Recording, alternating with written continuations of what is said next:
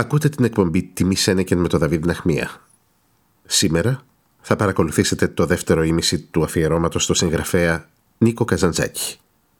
Στα επόμενα 90 λεπτά θα ακούσετε μία σειραφή ηχητικών εικόνων στην προσπάθεια να ανοίξει ένας διάδρομος που οδηγεί στην κατανόηση αυτού του φωτεινού ελληνικού πνεύματος του 20ου αιώνα. Ο Καζαντζάκης ως ιδεολόγος, ως δημιουργός, ως άνθρωπος. Ο Καζαντζάκης είχε ένα τεράστιο, δυνατό μυαλό που πάντα αγωνιζόταν για περισσότερη γνώση. Είχε μια ισχυρή, αχόρταγη ψυχή που πάντα αγωνιζόταν για μεγαλύτερα ύψη και είχε μια παντοδύναμη και ευαίσθητη καρδιά που πάντα χτυπούσε με τη χαρά και τον πόνο όλων των ανθρώπων.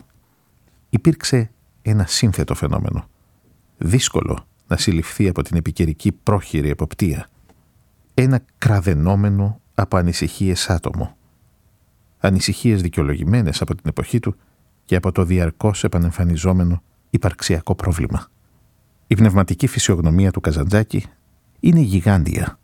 Είναι ένας υπερήψηλος πύργος που περιγελάει τις προσπάθειές μας να τον σκαρφαλώσουμε.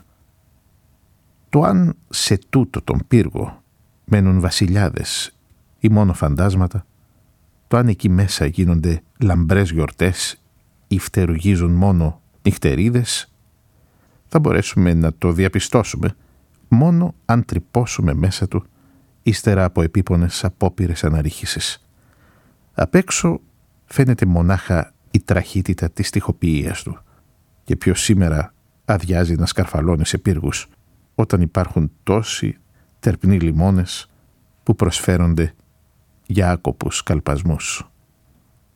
Σε μια εποχή που οι μύθοι δεν στεγάζαν την ανθρώπινη ψυχή, ο Καζαντζάκης μοιάζει σαν να ορμάει στο προσκήνιο με μια μεγάλη κραυγή. Μοιάζει να περιμένει από τον αναγνώστη του να δείξει και εκείνος την ίδια φοβιά και την ίδια στοικότητα μπροστά στο άχαρο μηδενικό που είναι ο κόσμος. Όλα στη ζωή του, ακόμα και η μεγαλοφυΐα του και η δόξα του ήταν προγραμματισμένη. Στις δημιουργικές του δραστηριότητες προπορευόταν η λογική, ο σχεδιασμός. Ήρθε στη ζωή σφραγισμένος από τη μοίρα να γίνει μεγάλος. Ο συγγραφέας και φίλος του Νίκου Καζαντζάκη, Γιάννης Μαγκλής. Τον Καρεζάκη γνώρισα στην Έγινα στο 1937. Αν δεν απατώμε ήταν Γενάρης. Στο σπίτι του Ολλανδού συγγραφέα Μπλέστρα. Ο Μπλέστρα ήταν ένας μαλακός άνθρωπος. Μαλακός σαν το βούτυρο της πατρίδας του. Ο Καρετζάκης ήταν φυσιογνωμία ηρωική. Ψηλός, τιτός, σκληρός, με ένα μάτι που σε διαπερνούσε πέρα-πέρα, γοργοκίνητος σαν τον υδράργυρο. Μία φυσιογνωμία δυνατή, με τα μιλίγκια σκαμμένα, ένα περίφημο μέτωπο και σαν έμαθε πως ήμουνα σφουγγαράς με κάλεσε στο σπίτι του την άλλη Κυριακή επήγα. Με παρακάλεσε να του διηγηθώ ιστορίες φουγγαράδικες του είπα μια δραματική, μια κομική. Η γυναίκα του το είχε φέρει ένα μεγάλο δευτέρ για να πάρει σημειώσεις και να γράψει ο ίδιος. Δεν πήρε σημειώσεις. Και όταν του είπε η γυναίκα του αυτός απάντησε ότι ο Μαγκλής πρέπει να γράψει αυτά. Που τα κατέχει καλά κοίτα αφηγείται καλά. Τότε τόλμησα να του πω ότι είχα γραμμένες μερικές ιστορίες φουγκαράδικες. Ότι είχα γράψει πολλά πράγματα από παιδί. Αλλά τα έσχιζα και κράτησα ωστόσο πέντε ιστορίες φουγκαράδικες. Με παρακάλεσε την άλλη μέρα να του στείλω δύο. Τούτες έστειλα και την παράλληλη μέρα μου έστειλε μια κάρτα, μια βεδουίνα γυμνή και έγραφε έξοχες, στείλτε μου και τις άλλες. Κατόπιν ήρθαν τα χρόνια της κατοχής. Με είχε παρακαλέσει ό,τι γράφω να το διαβάζει και αυτός πρώτα. Ήρθαν τα χρόνια της κατοχής και σχεδόν μια εποχή ιδίως τον έβλεπα κάθε βράδυ. Κάθε βράδυ ερχόταν σπίτι μου και τρώγαμε μαζί. Πληγούρι, αν μπορούσα να βρω λίγο θερινό. Και για ψωμί, σίκα. Σηκωνόμαστε από το τραπέζι και πεινούσαμε αλλά το παράδοξο είναι ότι νιώθαμε μια δύναμη σωματική και πνευματική, ένα νεύρο που έλεγες μπορώ να τα βάλω με όλο τον κόσμο.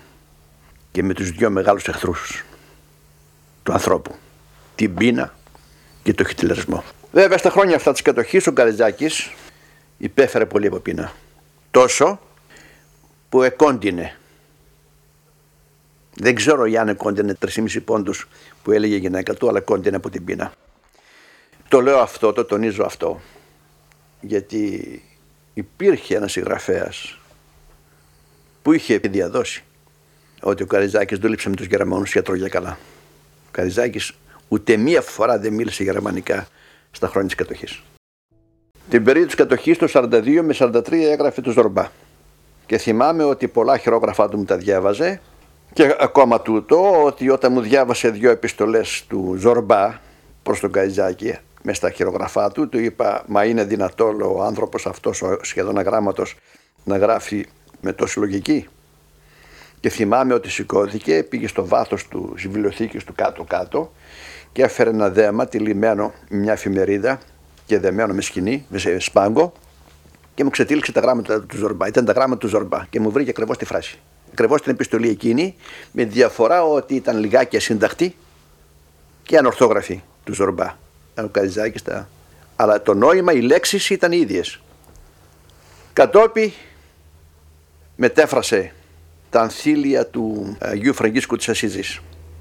Και θυμάμαι τούτο ότι πήρα μια κάρτα και έλεγε έλα απόψε να φάμε φαγητό μουγκριστό.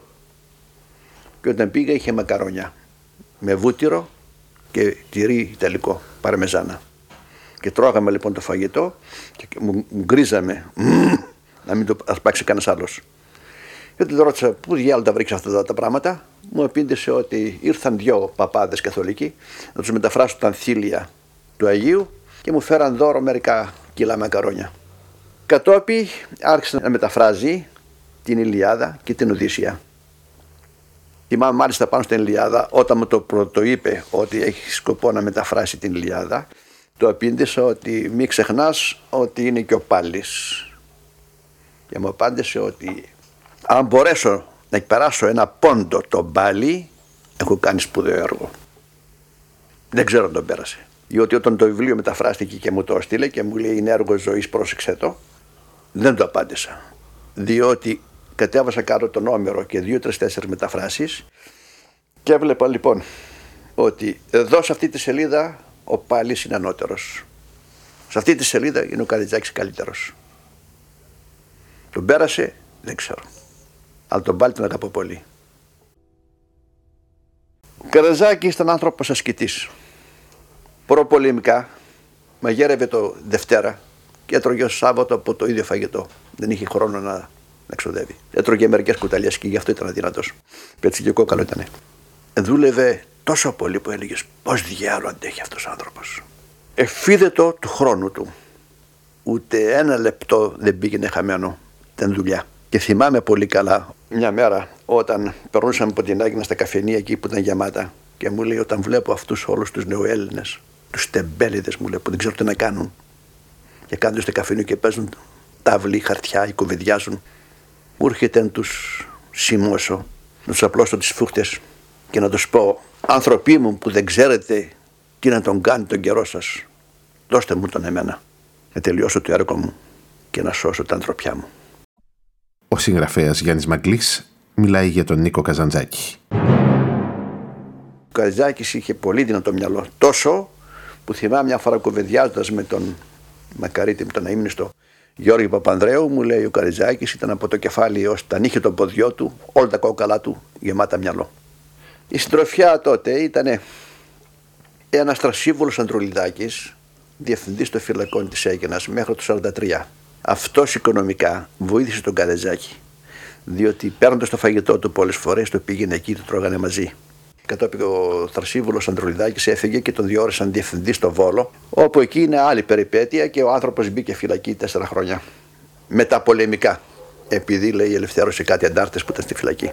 Ήταν επίσης ο Ιρνοδική, ο Βασίλης ο Κίντζιον. Α, αυτή ήταν. Ήταν όλη την ημέρα κλειστό στο σπίτι του, ως το βράδυ, ως το σουρούπομα, που δεν είχε φως και τότε σταματούσε τη δουλειά και κατέβαινε στο σπίτι μου και καθόταν στις 10 η ώρα. Και στις 10 η ώρα του συνόδευα εγώ στο δικό του και γύριζα πίσω. Στη μεταπολεμική περίοδο, επειδή εγώ ήμουν αντιστασιακός, ήμουν υπεύθυνος στην Έγινα και το Δεκέμβρη, εκείνο τον περίφημο Δεκέμβρη, που μας το σκάρωσε ωραία ο Τσόρτσιλ, ήμουν υπεύθυνος στην Κηφισιά. Επειδή λοιπόν είχα εκτεθεί πολύ, ύστερα από την κατάρρευση του Αντάρτικου, βρίσκονται σε ένα καϊκή καλυμιώτικο, πήγα στην Κάλινο. Και τον Καϊζάκη πια δεν τον έβλεπα.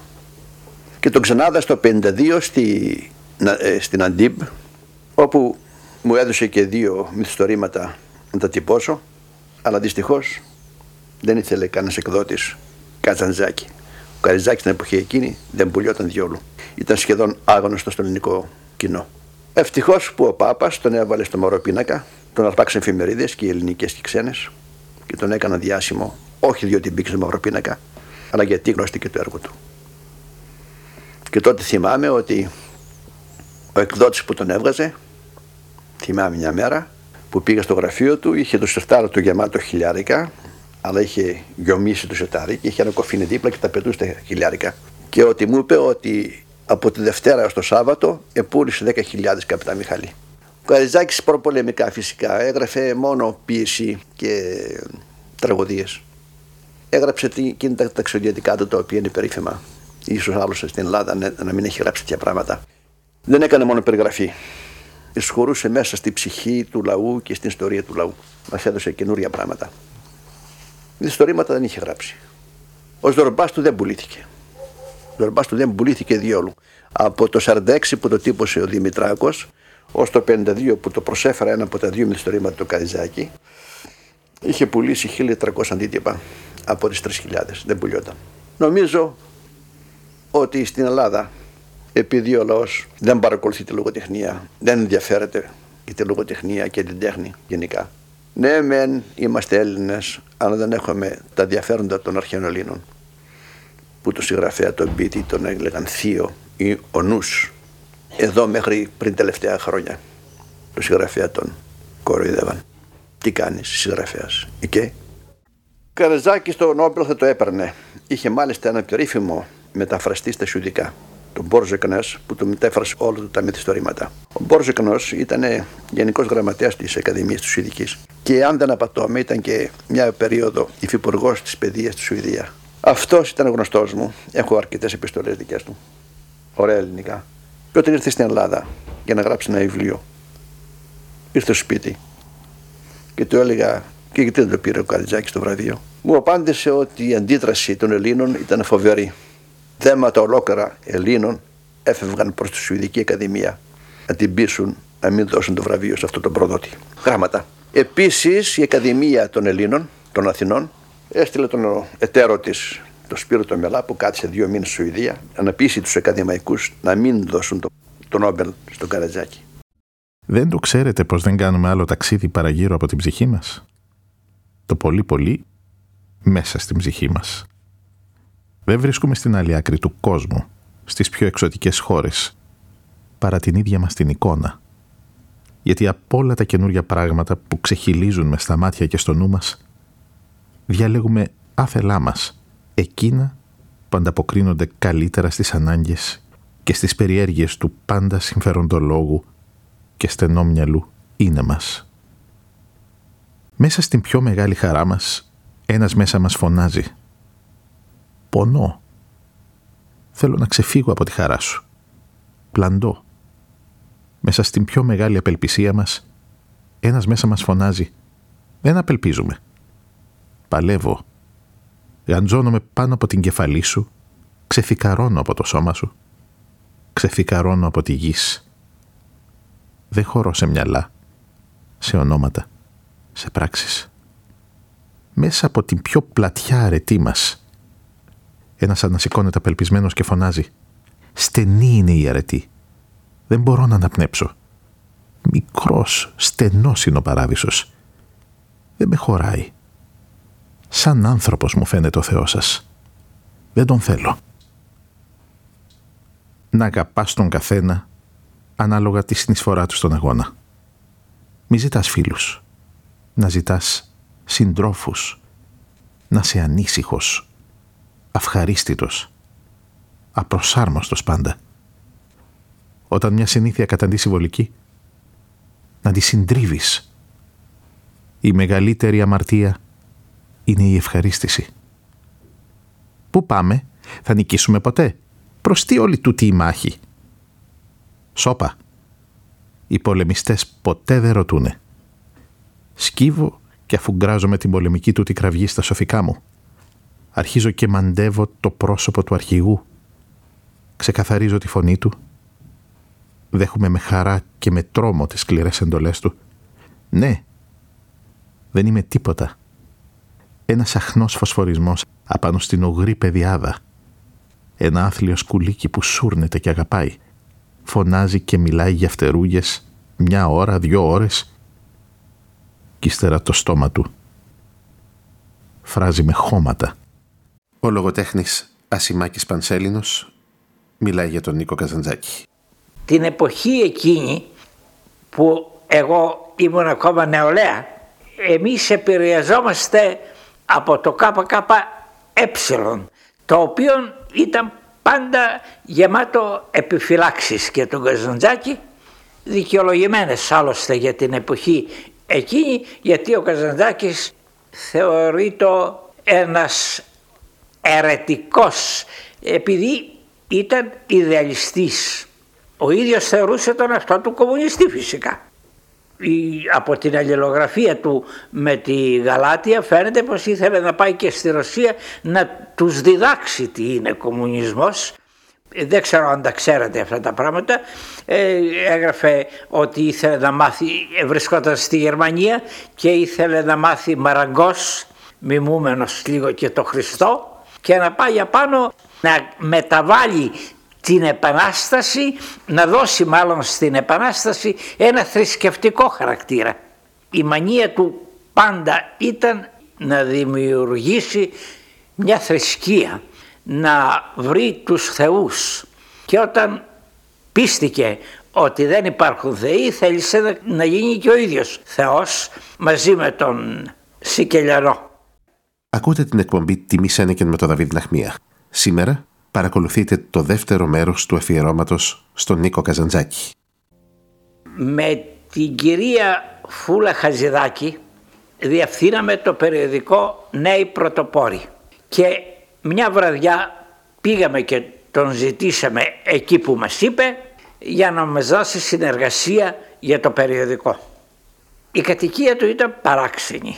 Ήταν σε ένα υφασματοπολείο στην οδό Ερμού το οποίο ανήκε σε κάποιο κύριο Θεοδοσιάδη ο οποίος ήταν γαμπρός του δηλαδή ήταν άντρας μιας αδερφής του και ο Καζαντζάκης έμενε σε ένα πατάρι αυτού του υφασματοπουλίου δεν ξέρω αν υπάρχει ακόμα σήμερα αυτό το κτίριο. Ήταν εκεί κοντά σε μια στενή λοξή πάροδο της οδού Ερμού που βγάζει στην οδό Μητροπόλεως που υπήρχε ένα ξενοδοχείο τουρίστ. Εκεί λοιπόν στο υφασματοπολείο αυτό τον βρήκαμε τον Καζαντζάκη στο πατάρι ένα γυμνό μικρό δωματιάκι νομίζω πως καθόταν και διπλοπόδι στο πάτωμα σε ένα μαξιλάρι ή σε κάτι και έπαιρνε ένα τσάι. Μας είπε ότι αυτό είναι το νυχτερινό φαΐ του, το βραδινό φαΐ του, το τσάι, το σκέτο. Εμείς φυσικά εκπλαγήκαμε μπροστά σε όλο αυτό το φαινόμενο, αλλά μας δέχτηκε πολύ καλό, αλλά μας έδωσε και τη συνεργασία την οποία περιμέναμε και θυμούμε όταν αργότερα το είπαμε στα γραφεία του περιοδικού στο Βάρνταλι, ο Βάρνταλης κούνησε ταλανιστικά το κεφάλι του και λέει δεν τρώει, δεν πίνει, τι είδος καλλιτέχνης θα γίνει. Αλλά εν πάση περιπτώσει έγινε και έγινε μεγάλος καλλιτέχνης και τους σκέπασε όλος, δεν χωρεί αμφιβολία γι' αυτό. Ο Καζαντζάκης είχε πάντα μια σχολή γύρω του. Από τότε υπήρχαν καζαντζακικοί οπαδοί. Εμείς δεν θεωρούσαμε τον εαυτό μας οπαδό του. Όλες αυτές του οι προσπάθειες, η αναζήτηση του Θεού, οι ιδεαλισμοί του και αργότερα Θυμάμαι άλλα επεισόδια που επίσης με τους ιδεαλισμούς του Καζαντζάκη είμαστε εμείς αντίθετοι. Όταν παραδείγματος χάρη ήρθε από τη Ρωσία, από τη Σοβιετική Ρωσία με το Μπαναήτη Στράτη και το Γλινό.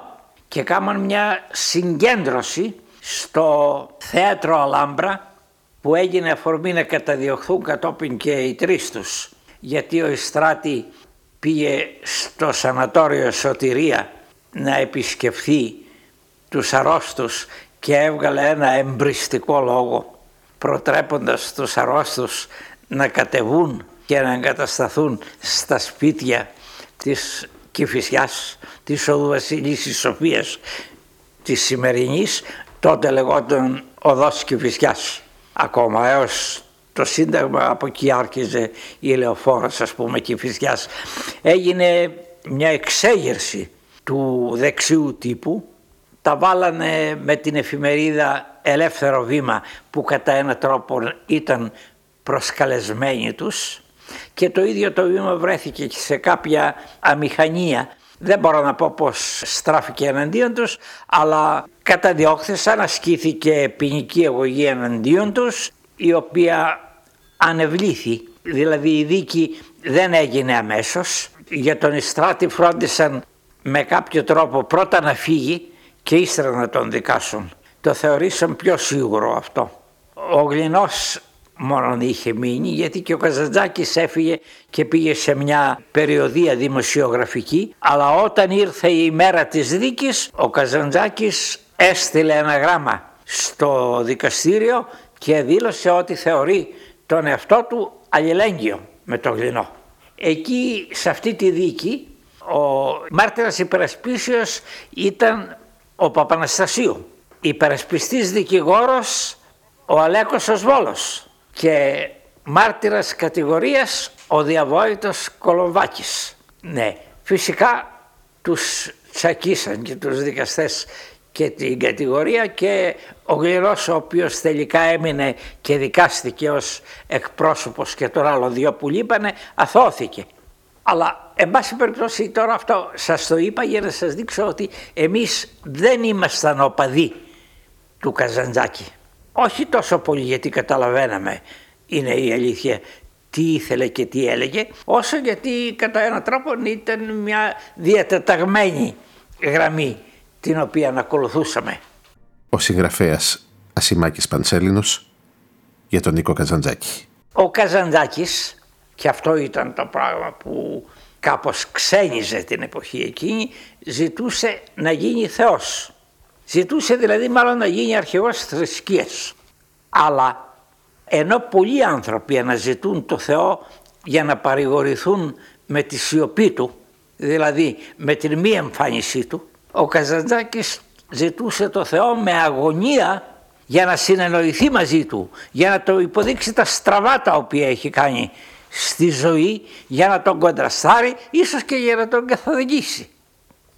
Ήταν πάρα πολύ φυσικό αυτό για ανθρώπους με αυτή την κάπως να την πει κανείς μεγάλο ιδεοσύνη που είχε ο Καζαντζάκης ο Σικελιανός την εποχή εκείνη με την κατάσταση που επικρατούσε στην Ελλάδα και που μόνο ο Θεός ίσως χρειαζόταν για να τη διορθώσει. Και η αναζήτηση αυτή του Θεού και από τον Καζαντζάκη και από το Σικελιανό οφειλόταν σε μια μεγάλη πνευματική διάσταση την οποία είχαν και οι δυο ως άνθρωποι. Και το κάτω-κάτω ξέραν ότι και οι υπάρχοντες ή υπάρξαντες θεοί ήταν άνθρωποι και δεν ήταν τίποτα από καμιά άλλη μυστική πηγή ερχομένη στον κόσμο. Ο Καζαντάκης μάλιστα είχε τόσο πολύ αυτή τη μανία των μεγάλων διαστάσεων που σε όλα τα πράγματα έδινε τις ίδιες διαστάσεις. Στην Κρήτη, στον κόσμο, στην Ιφίλιο, στο σύμπαν και στους ανθρώπους. Δίπλα στο Βούδα βάζει το Ζορμπά. Ο δε Ζορμπάς όπως νομίζω στο όλο έργο του εκπροσωπεί το ελίπων στοιχείο του χαρακτήρα του. Του Καζαντζάκη όπως θα έλεγε ο Φρόιτ. Στο έργο του Καζαντζάκη οι σημερινοί κριτικοί βρίσκουν αντιφάσεις και επίσης βρίσκουν λάθη. Αυτό είναι παιδαριωδία κυριολεκτικά. Διότι ο άνθρωπος αφ' αυτού έχει αντιφάσεις. Αν ο Καζαντζάκης είναι πραγματικά μεγάλος συγγραφέας παγκοσμίου ορκής είναι γιατί είναι αντιφατικός και γιατί έχει λάθη. Έτσι νομίζω. Ο νους, λαγαρό και ανέλπιδο είναι το μάτι μου και θεάται τα πάντα. Η ζωή είναι ένα παιχνίδι, μια παράσταση που δίνουν πέντε θεατρίνοι του κορμιού μου. Κοιτάζω με απληστία την ανίποτη περιέργεια και δεν έχω την αφέλεια του χωριάτη να πιστέψω και να ανέβω πάνω στη σκηνή επεμβαίνοντας την αιματηρή κομμωδία. Είμαι ο θαυματοποιός φακύρης που ακίνητος, καθούμενος στο σταυροδρόμι των αισθήσεων, θεάται να γεννιέται και να φουγκράζεται ο κόσμος. Θεάται τα πλήθη να σαλεύουν και να φωνάζουν τα πολύχρωμα μονοπάτια της ματαιότητας. Καρδιά, απλοϊκή καρδιά. Γαλήνεψε. Κυποτάξου. Μα η καρδιά ανατινάζεται και φωνάζει. Η μοχωριά της και πηδώ πάνω στη σκηνή και πεμβαίνω στην πορεία του κόσμου. Δεν ζυγιάζω. Δεν μετρώ. Δεν βολεύουμε. Ακολουθώ το βαθύ μου χτυποκάρδι. Ρωτώ, ξαναρωτώ χτυπώντας το χάος. Ποιος μας φυτεύει στη γη σε τούτη, χωρίς να μας ζητήσει την άδεια; Ποιος μας ξεριζώνει από τη γη σε τούτη, χωρίς να μας ζητήσει την άδεια; Είμαι ένα πλάσμα εφήμερο, αδύναμο, καμωμένο από λάσπη και ονείρατα. Μα μέσα μου, νογόνα στροβιλίζονται όλες οι δυνάμεις του σύμπαντου. Θέλω μια στιγμή, προτού με συντρίψουν, να ανοίξω τα μάτια μου και να τις δω. Άλλο σκοπό δεν δίνω στη ζωή μου. Θέλω να βρω μια δικαιολογία για να ζήσω και να βαστάξω το φοβερό καθημερινό θέαμα της αρρώστιας, της ασχήμιας, της αδικίας και του θανάτου.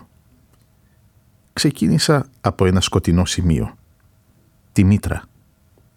Οδεύω σε ένα άλλο σκοτεινό σημείο, το μνήμα. Μια δύναμη με σφεντονάει μέσα από το σκοτεινό βάραθρο. Μια άλλη δύναμη με συντραβάει ακατάλητα στο σκοτεινό βάραθρο. Δεν είμαι ο κατάδικος που τον πότισαν κρασί για να θολώσει το μυαλό του. Με λαγαρά τα φρένα, νυφάλιος, δρασκελώτο ανάμεσα στους δυο γκρεμούς μονοπάτι. Και μάχουμε πώς να γνέψω στους συντρόφους προτού πεθάνω, να τους δώσω το χέρι μου, να προφτάσω να συλλαβήσω και να τους ρίξω έναν ακέραιο λόγο να τους πω τι φαντάζουμε πως είναι τούτη η πορεία και κατά πού ψυχανεμίζουμε πως πάμε. Και πως ανάγκη να ρυθμίσουμε όλοι μαζί το περπάτημα και την καρδιά μας. Ένα σύνθημα σας συνομότες, ένα λόγο απλό να προφτάσω να πω στους συντρόφους. Ναι, σκοπός της γης δεν είναι η ζωή, δεν είναι ο άνθρωπος. Έζησε η γη χωρίς αυτά. Θα ζήσει χωρίς αυτά. Είναι σπίθες εφήμερες της βίαιης περιστροφής της. Ας ενωθούμε, ας πιαστούμε σφιχτά, ας μίξουμε τις καρδιές μας, ας δημιουργήσουμε εμείς. Όσο βαστάει ακόμα η θερμοκρασία τούτη της γης, όσο δεν έρχονται σεισμοί, κατακλυσμοί, πάγοι, κομίτες να μας εξαφανίσουν, ας δημιουργήσουμε έναν εγκέφαλο και μια καρδιά στη γης. Ας δώσουμε ένα νόημα ανθρώπινο. Ο έρωτας είναι μια άσκηση πολύ ευχάριστη. Μια κίνηση λίγο γελία, αλλά πολύ γλυκιά. Μου άρεσε πολύ. Μου αρέσει σίγουρα ακόμα. Μα δεν μπορεί πια να μου δώσει την ευτυχία. Την αίσθηση πως κάνουμε το χρέος μας. Ο έρωτας δεν πρέπει να είναι στην εποχή μας παρά μια σύντομη αναψυχή για τους ήρωες. Η ζωή είναι ένα θάμα πολύ απλό. Η ευτυχία βρίσκεται στην άκρη του χεριού μας, καμωμένη στα μέτρα του ανθρώπου. Κρατάει μια στιγμή. Κι έτσι πρέπει. Ποτέ μην αναγνωρίσεις τα σύνορα του ανθρώπου. Να σπάς τα σύνορα. Να αρνιέσαι ό,τι θωρούν τα μάτια σου. Να πεθαίνεις και να λες «Θάνατος δεν υπάρχει». Ο Κίμον Φράιερ, ο επίσημος μεταφραστής του Νίκου Καζαντζάκη στην αγγλική γλώσσα. Πρώτο ήρθα στην Ελλάδα το 1946. Νομίζω τότε ήταν που γνώρισα τον ε, ζωγράφο τον Νίκο Χατζικυριάκο Γκίκα και τον Σεφέρη και τον Ελίτη την αυτή εποχή. Και ρωτούσα όλους ποιοι είναι μεγάλοι συγγραφείς εδώ στην Ελλάδα; Κανένας από τους ποιητές, οι πεζογράφοι, δεν με μίλησαν για Καζαντζάκη. Μόνον ο ζωγράφος, ο Γκίκας. Και αν μου είχαν μιλήσει για τον Καζαντζάκη, οπωσδήποτε δεν θα λέγανε τίποτα για την Οδύσσια, που δεν την είχαν διαβάσει και δεν διαβάζεται ούτε σήμερα πολύ στην Ελλάδα. Αλλά ο Γκίκας είχε αγαπήσει την Οδύσσια και είχε αρχίσει 35 σχέδια για το βιβλίο αυτό. Και αυτός μου είπε για τον Καζαντζάκη, είχε στείλει στον Νίκο τα 40 κομμάτια που είχε διαλέξει να ζωγραφίσει. Και ο Καζαντζάκης έγραψε μια περίληψη να τα συνδέσει. Και αυτό στο πατριωτικό σπίτι του Γκίκα στην Ήδρα, εγώ το μετάφρασα σε πεζόλογο. Και όταν ήμουν έτοιμος το 1951 να πάω στην Αμερική, πήγαινα και ερχόμουν, έμαθα ότι ο Καζαντζάκης ήταν στην Φλωρεντία και σταμάτησα επίτηδες να τον γνωρίσω. Στο μεταξύ είχαμε γράψει ο ένας τον άλλον και όταν γνωριστήκαμε σε ένα ξενώνα φτωχό εκεί στην Φλωρεντία και φάγαμε μαζί σε ένα κήπο και μιλήσαμε μετά από μισή ώρα μου είπε έχεις διαβάσει όλα τα έργα μου. Λέω γιατί.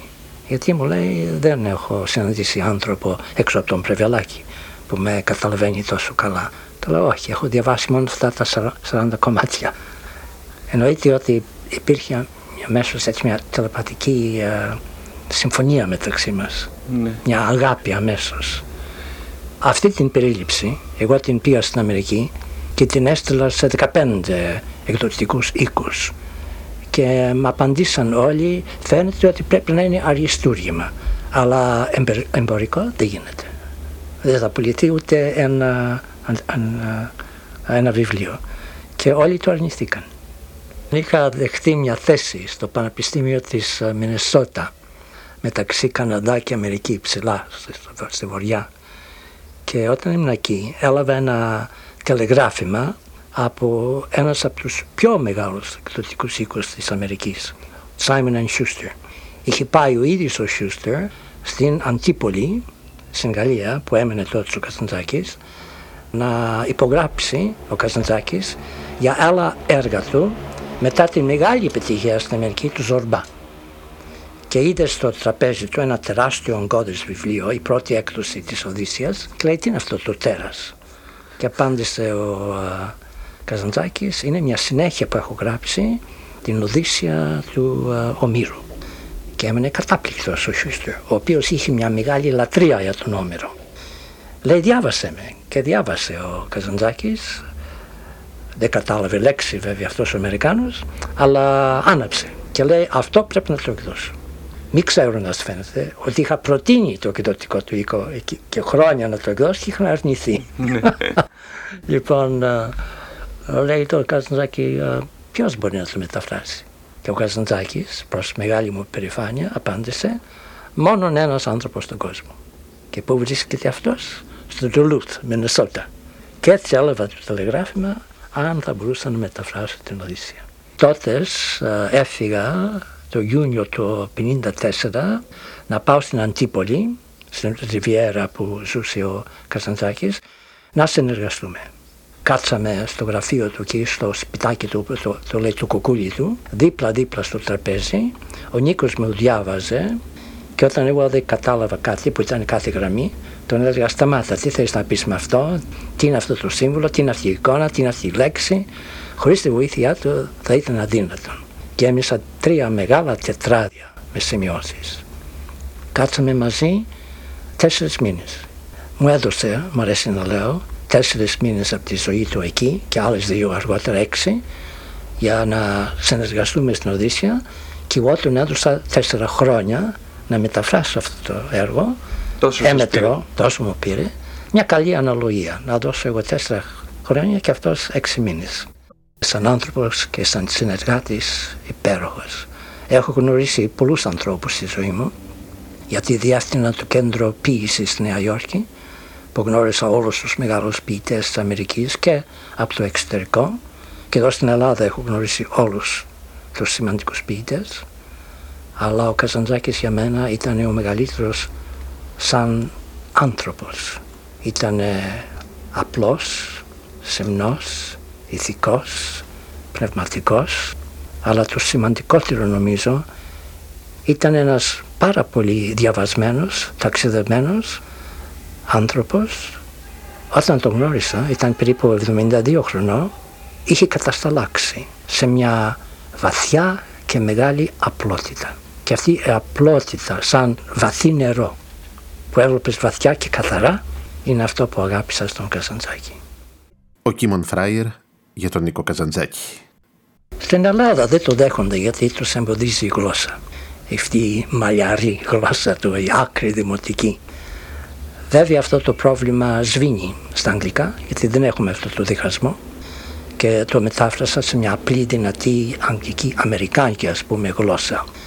Στην Αγγλία δεν το πολύ αγάπησαν αυτό το έργο γιατί ξέρεις τους Άγγλους νομίζουν πα πώς τολμάει αυτός να γράψει μια συνέχεια στον Όμηρο δεν γίνεται αλλά ο Αμερικάνος αγαπάει ό,τι είναι κολοσσό. Θυμάμαι όταν ο Γκίκας είχε πάει στην Αμερική καλεσμένος από την κυβέρνηση τον ρωτήσανε τι θέλεις να δεις; Και απάντησε ο Γκίκας πολύ σωστά ό,τι έχετε κολοσσό τους ωκεανούς σας, το Mississippi, τα ουρανοξύστρια, το, το Grand Canyon, ό,τι. Λοιπόν, δεν φοβηθήκανε το όγκο, ούτε την τόλμη του Καζαντζάκη, το αγκάλιασαν.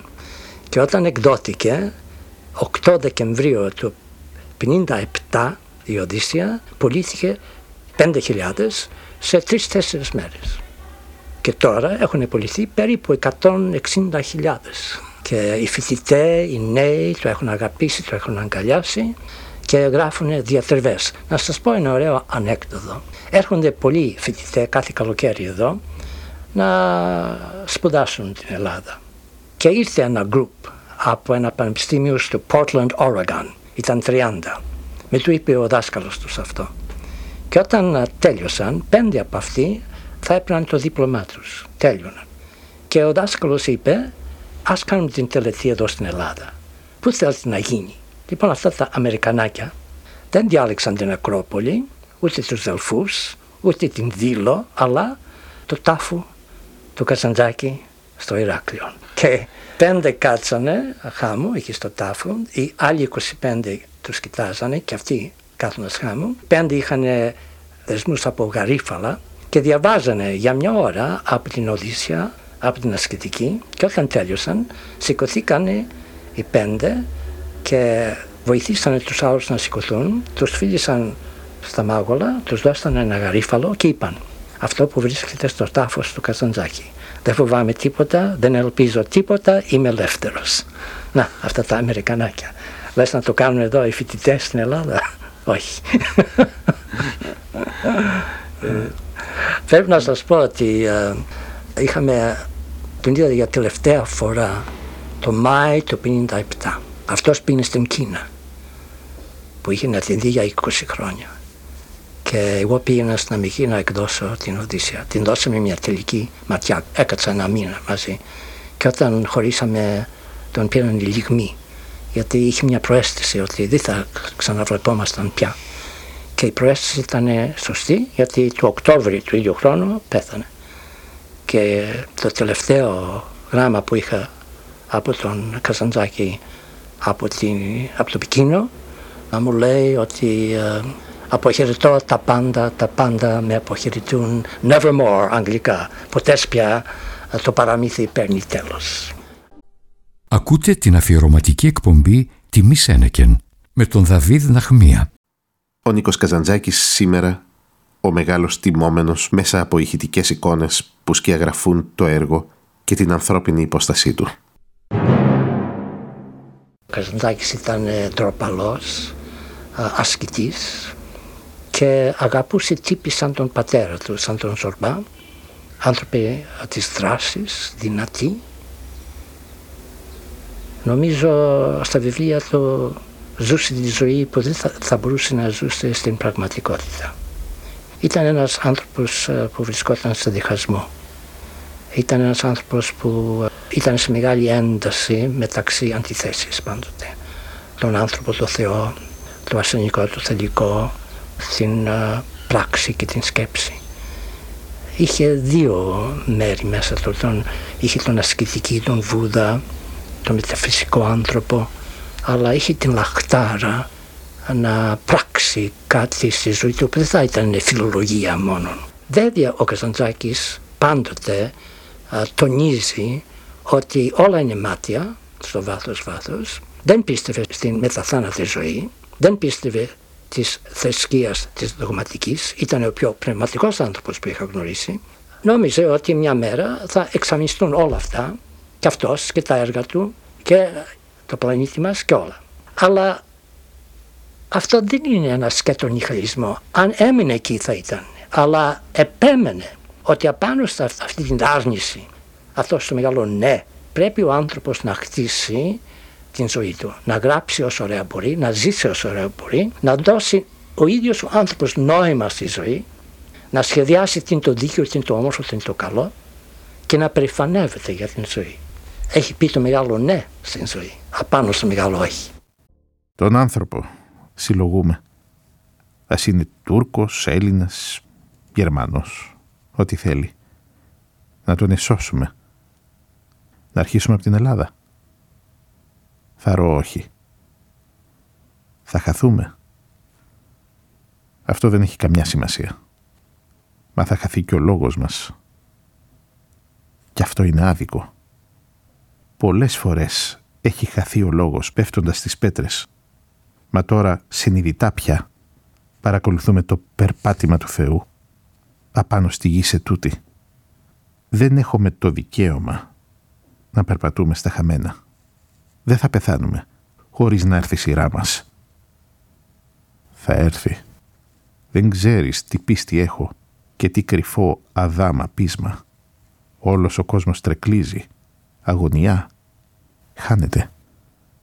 Αυτό δεν μπορεί να βαστάξει πολύ. Πρέπει να ετοιμαζόμαστε. Αυτοί ξεπέφτουν, ατιμάζουν, αποκτηνώνονται. Εμείς μαθαίνουμε να συχαινόμαστε και να μισούμε και να είμαστε ανένδοτοι. Γεννήθηκε στο Ηράκλειο της Κρήτης. Στις 18 Φεβρουαρίου του 1883 και τελείωσε τις ημέρες του στην Πανεπιστημιακή Κλινική του Φράιμπουργκ της Γερμανίας στις 26 Οκτωβρίου του 1957. Και ας θυμίσουμε ακόμα πόσο πάλεψε ο Καζαντζάκης τα τελευταία του χρόνια με το θάνατο και πόση δύναμη έδειξε στον άνισον αυτόν αγώνα. Η ζωή του κρεμόταν από μια κλωστή και η παραμονή του για ένα μήνα κάθε χρόνο στο νοσοκομείο τελείωνε πάντα με ένα θαύμα. Λέγαμε, ο Καζαντζάκης νίκησε πάλι το θάνατο. Πέταξε από πάνω του το κακό το αίμα, αντιστάθηκε ακόμη μια φορά αυτός ο ασκητής που είχε δυνάμεις κρυφές δυνάμεις αξόδευτες φαίνεται. Είχε και κριτικό πείσμα που γίνεται και περηφάνια και καρτερία και φλόγα και δημιουργικό πάθος και μάχεται αυτό το πείσμα και στέκεται πάνω από τη φθορά. Ο ψηλός, ο μελαχρινός και ξερακιανός εκείνος άντρας που είχε συνηθίσει το κορμί του στα πολύ λίγα, στα εντελώς απαραίτητα και είχε κάνει ταξίδια σε χώρες μακρινές με ένα σακίδιο στο ονόμα του και με τη βεβαιότητα στη σκέψη πως θα παραμερίσει κάθε εμπόδιο και κάθε αναποδιά της τύχης ήταν μια δύναμη ψυχής που υπέτασε την ύλη. Ήταν ο Καζαντζάκης και ένας πνευματικός εργάτης που προκαλούσε τον ήλιγκο με την αντοχή του, με την επιμονή του, με την αυθονία και την ποιότητα της παραγωγής του που έστησε ολόκληρο κόσμο όρθιο και είναι σήμερα μια πολύ αισθητή ελληνική παρουσία όχι μόνο στο δικό μας τον περιορισμένο χώρο αλλά στην εποχή μας στα εκατομμύρια των λευκών, των κίτρινων, των μαύρων ανθρώπων όπου μεταφράστηκαν και πολλοί διαβάστηκαν τα βιβλία του. Τον έβλεπα σαν μια μονάδα που μου προκαλούσε την κατάπληξη με την εργατικότητά του, με το πείσμα του για εκείνο που ήθελε να δώσει, που ήθελε να πραγματοποιήσει. Περισσότερο από 50 χρόνια ο Καζαντζάκης έμεινε σκυμμένος απάνω στο χαρτί και είχε σταθμούς ψυχής μπορούμε να πούμε και σταθμούς εκφραστικών μέσων και έκλεισε σε χιλιάδες σελίδες και σε έναν λόφο από βιβλία όλα τα είδη του λόγου και επλούτησε τη λογοτεχνία μας με νέο πάθος και με νέο παλμό αλλά και με τόλμη που τον έφερε πολύ κοντά στα προβλήματα του καιρού μας. Όποιος και αν είναι αυτός ο οριστικός απολογισμός για την προσφορά του Καζαντζάκη και για τους αγώνες του, τους καθαρά πνευματικούς γιατί ο Καζαντζάκης σε πολιτικούς αγώνες δεν ανακατεύτηκε ποτέ όποιος και αν είναι αυτός ο οριστικός απολογισμός που ούτε εύκολα μπορεί να γίνει ούτε πληρότητα θα έχει αν δεν στηριχτεί στην έρευνα του αρσενικού στοιχείου όπως παρουσιάζεται στον Καζαντζάκη θα υψώσει στο τέλος αυτός ο απολογισμός μια ελληνική συνείδηση που οργανώθηκε μέσα στη σκληρή άσκηση και σήκωσε κεφάλι έστω και χωρίς ελπίδα και σε αυτήν ακόμα τη μοίρα. Όποια σελίδα του Καζαντζάκη κι αν διαβάσετε είτε λυρικό τραγούδι είναι είτε ταξιδιωτική εντύπωση είτε αφήγημα είτε θέατρο την προετοιμασία ή την ορμή αυτής της ανταρσίας θα αισθανθείτε. Και στα πρώτα και στα όρημα κείμενά του και στα τελευταία. Και όταν σκέπτεται και εργάζεται με την επίδραση του Νίτσε και όταν βρίσκει κάποια λύτρωση στη φωνή του Μπέρξον ή του Βούδα και όταν με το βίο και πολιτεία του Αλέξη Ζορμπά αρχίζει τη σειρά των μυθιστορημάτων του. Ποιο ήταν το κεντρικό σημείο του αγώνα των προσπαθειών του Καζαντζάκη; Αναμφισβήτητα ήταν ο πόθος της ελευθερίας και αυτός ο πόθος ήταν και η δύναμή του και το μαρτύριό του. Έμεινε μακριά από κάθε μορφή σκλαβιάς. Μα και δεν συμμαχούσε και με εκείνους που απαιτούσαν τη μονολυθική πειθαρχία. Έστω κι αν η πειθαρχία αυτή ήταν ή τουλάχιστον παρουσιαζόταν μάχη για την ελευθερία. Έτσι ελεύθερος ο Καζαντζάκης έμενε από ανθρώπους και από γεγονότα. Και έμενε συνείδηση αδιάλακτη, ασυμβίβαστη που είχε μάθει καθώς μας λέει ένας από τους ήρωες των μυθιστορημάτων του να αγαπά τη ζωή και να μην φοβάται το θάνατο. Αυτός ο λογοτέχνης που τιμούμε εφέτος με τόσες εκδηλώσεις ήταν μια από τις σπάνιες εκείνες πνευματικές μονάδες που παρουσιάζονται σε αραιότατα χρονικά διαστήματα και γίνονται ορόσημα στις λογοτεχνίες ακόμα και στις πιο μεγάλες λογοτεχνίες. Αποχαιρέτα τα πάντα κάθε στιγμή. Στείλωνε τη ματιά σου αργά, παθητικά στο καθετή και λέγε «Ποτέ πια αγνάντευε γύρα σου. Όλα τούτα τα κορμιά που κοιτάς θα σαπίσουν. Σωτηρία δεν υπάρχει. Κοίταξε. Ζούνε, δουλεύουν, αγαπούν, ελπίζουν. Κοίταξε πάλι. Τίποτα δεν υπάρχει. Ανεβαίνουν από τα χώματα οι γενναίες των ανθρώπων και ξαναπέφτουν πάλι στα χώματα. Πού πάμε; Μη ρωτάς. Ανέβαινε. Κατέβαινε. Δεν υπάρχει αρχή. Δεν υπάρχει τέλος. υπάρχει η τωρινή τούτη στιγμή. Γιωμάτι πίκρα, γιωμάτι γλύκα και τη χαίρουμε όλοι. Χρέος σου, ήσυχα, χωρίς ελπίδα, μα γενναιότητα, να βανείς πλώρα κατά την Άβυσσο και να λες τίποτα δεν υπάρχει. Μήτε ζωή, μήτε θάνατος. Κοιτάζω την ύλη και το νου, σαν δύο ανύπαρκτα ερωτικά φαντάσματα, να κυνηγούνται, να σμίγουν, να γεννούν, να φανίζονται και λέω «Αυτό θέλω». Ο κάθε άνθρωπος έχει έναν κύκλο δικό του από πράγματα. Από δέντρα, ζώα, ανθρώπους, ιδέες. Και τον κύκλον τούτο έχει χρέος αυτός να τον σώσει. Αυτός. Κανένας άλλος. Αν δεν τον σώσει, δεν μπορεί να σωθεί. Είναι η άθλη δική του που έχει χρέος να τελέψει προτού πεθάνει. Αλλιώς δεν σώζεται. Γιατί η ίδια η ψυχή του είναι σκορπισμένη σκλαβωμένη στα πράγματα του τα γυρά του, στα δέντρα, στα ζώα, στους ανθρώπους, στις ιδέες, την ψυχή του σώζει τελώντας τους άθλους. Ένα χωράφι περιμένει από σένα τη λύτρωση. Μια μηχανή προσμένει από σένα την ψυχή της. Πια δεν μπορείς να σωθείς αν δεν τα σώσεις.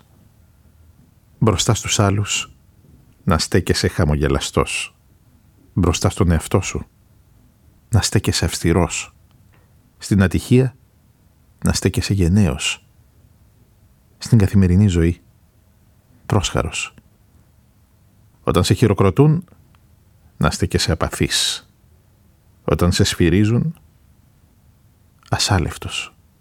Όπου και να σε έταξε η μοίρα, βασιλιάς ή χαμάλης, ξόδεψε τον εαυτό σου ως το τέλος. Άνοιξε τα μάτια σου, φωνάζει ο Θεός. Θέλω να δω. Στείλωσε τα αυτιά σου. Θέλω να ακούσω. Πήγαινε μπροστά. Είσαι η κεφαλή μου. Από τις δύο στράτες διαλέγω τον ανήφορο. Γιατί; Χωρίς νοητά επιχειρήματα. Χωρίς καμία βεβαιότητα. Κατέχω πόσο ανήμπορος στην κρίσιμη του τη στιγμή είναι ο νους και άλλες οι μικρές βεβαιότητες του ανθρώπου. Διαλέγω τον ανήφορο, γιατί κατακύμες μπρόχνει η καρδιά μου. «Απάνω», φωνάζει η καρδιά μου και την ακολουθώ με εμπιστοσύνη. Νιώθω αυτό ζητάει από μένα η τρομερή αρχαίγονη κραυγή. Πηδώ στο πλευρό της. Ταυτίζω τη μοίρα μου μαζί της. Κάποιος μέσα μου αγωνίζεται να ανασηκώσει ένα βάρος να αναμερίσει τη σάρκα και το νου, νικώντας τη συνήθεια, την τεμπελιά και την ανάγκη. Δεν ξέρω από πού έρχεται και πού πάει. Μέσα στο εφήμερο στήθος μου, αδράχνω την πορεία του, αφού γκράζομαι το αγκομαχητό του, ανατριχιάζω αγγίζοντάς τον. Ποιος είναι; Στείνω το αυτή. Θέτω σημάδια. Οσμίζουμε τον αγέρα. Ανηφορίζω ψάχνοντας προς τα πάνω, αγκομαχώντας. Αρχίζει η φοβερή, μυστική πορεία. Ας κάμουμε γρήγορα. Η ζωή είναι σύντομη. Η ζωή δεν είναι παρά μια στιγμή. Ποιο είναι το χρέος μας; Να μετουσιώσουμε τη στιγμή σε αιωνιότητα. Ο Καζαντζάκης, ο αιώνιος οδηπόρος, που αναζητούσε τον εαυτό του, γιατί έσκαζε από πληθωρισμό προς όλες τις κατευθύνσεις που ανυψωνόταν, που καταποντιζόταν ακατάπαυτα, ώσπου να φτάσει στην καταπληκτική Οδύσσια, που είναι η Οδύσσια του πνεύματος και της ψυχής του της ίδιας και στην περίφημη ασκητική, με τις δίχως τέρμα προεκτάσεις. Γνώρισε αγχώδεις ανησυχίες σε ολόκληρη τη ζωή του, προβληματισμούς εξαιρετικά βιαίους που όλους τους καθοδηγούσε μιας πολύ υψηλής ποιότητας φιλοδοξία. Η φιλοδοξία ενός σπάνιου σε δύναμη και πείσμα ανθρώπου που ζητούσε να βρει τον δρόμο της δημιουργίας μιας πανανθρώπινης ηγετικής μορφής κομμένης στα δικά του πνευματικά μέτρα. Η φυγή για τον Καζαντζάκη είναι άναμβρη λιποταξία. Θα πρέπει να πλάσουμε, μας έλεγε, έναν πιο δίκαιο και πιο ηθικό κόσμο, όπου η ηλική ευημερία θα είναι το μέσο μονάχα για την ψυχική και πνευματική χειραφέτηση του ανθρώπου. Οι ιδέες του θα διαπλάσουν τελικά μια φιλοσοφία και μια κοσμοθεωρία με κέντρο τον άνθρωπο. Το όλο του έργο είναι μια κραυγή για την ελευθερία, την ειρήνη, τη δικαιοσύνη και την αξιοπρέπεια του ανθρώπου. Ο μεγάλος κριτικός δεν είχε θέσει σκοπό της δημιουργίας του να γίνει ένας ξενόπουλος ή ένας καρκαβίτσας. Σκόπευε για ένας Ντάντε, για ένας Όμηρος και μάλιστα και αυτούς να τους υπερβεί. Δεν ήταν δυνατόν να χωρέσει στα στενά τα αποπνικτικά όρια του τότε κόσμου. Πολυταξιδεμένος ο Καζαντζάκης που γύρευε τον εαυτό του σε όλη τη γη γιατί κι αυτή δεν τον χωρούσε. Εδώ ολοκληρώνεται το αφιέρωμα του Τιμή Σένεκεν στον συγγραφέα Νίκο Καζαντζάκη. Από το Δαβίδ Ναχμία, γεια σας. Μια μάσκα είναι το πνεύμα, μάσκα ασφυξιογόνων, για να μπορεί να αντέχει μέσα σε τόσους φαρμακερές αναθυμιάσεις του κόσμου.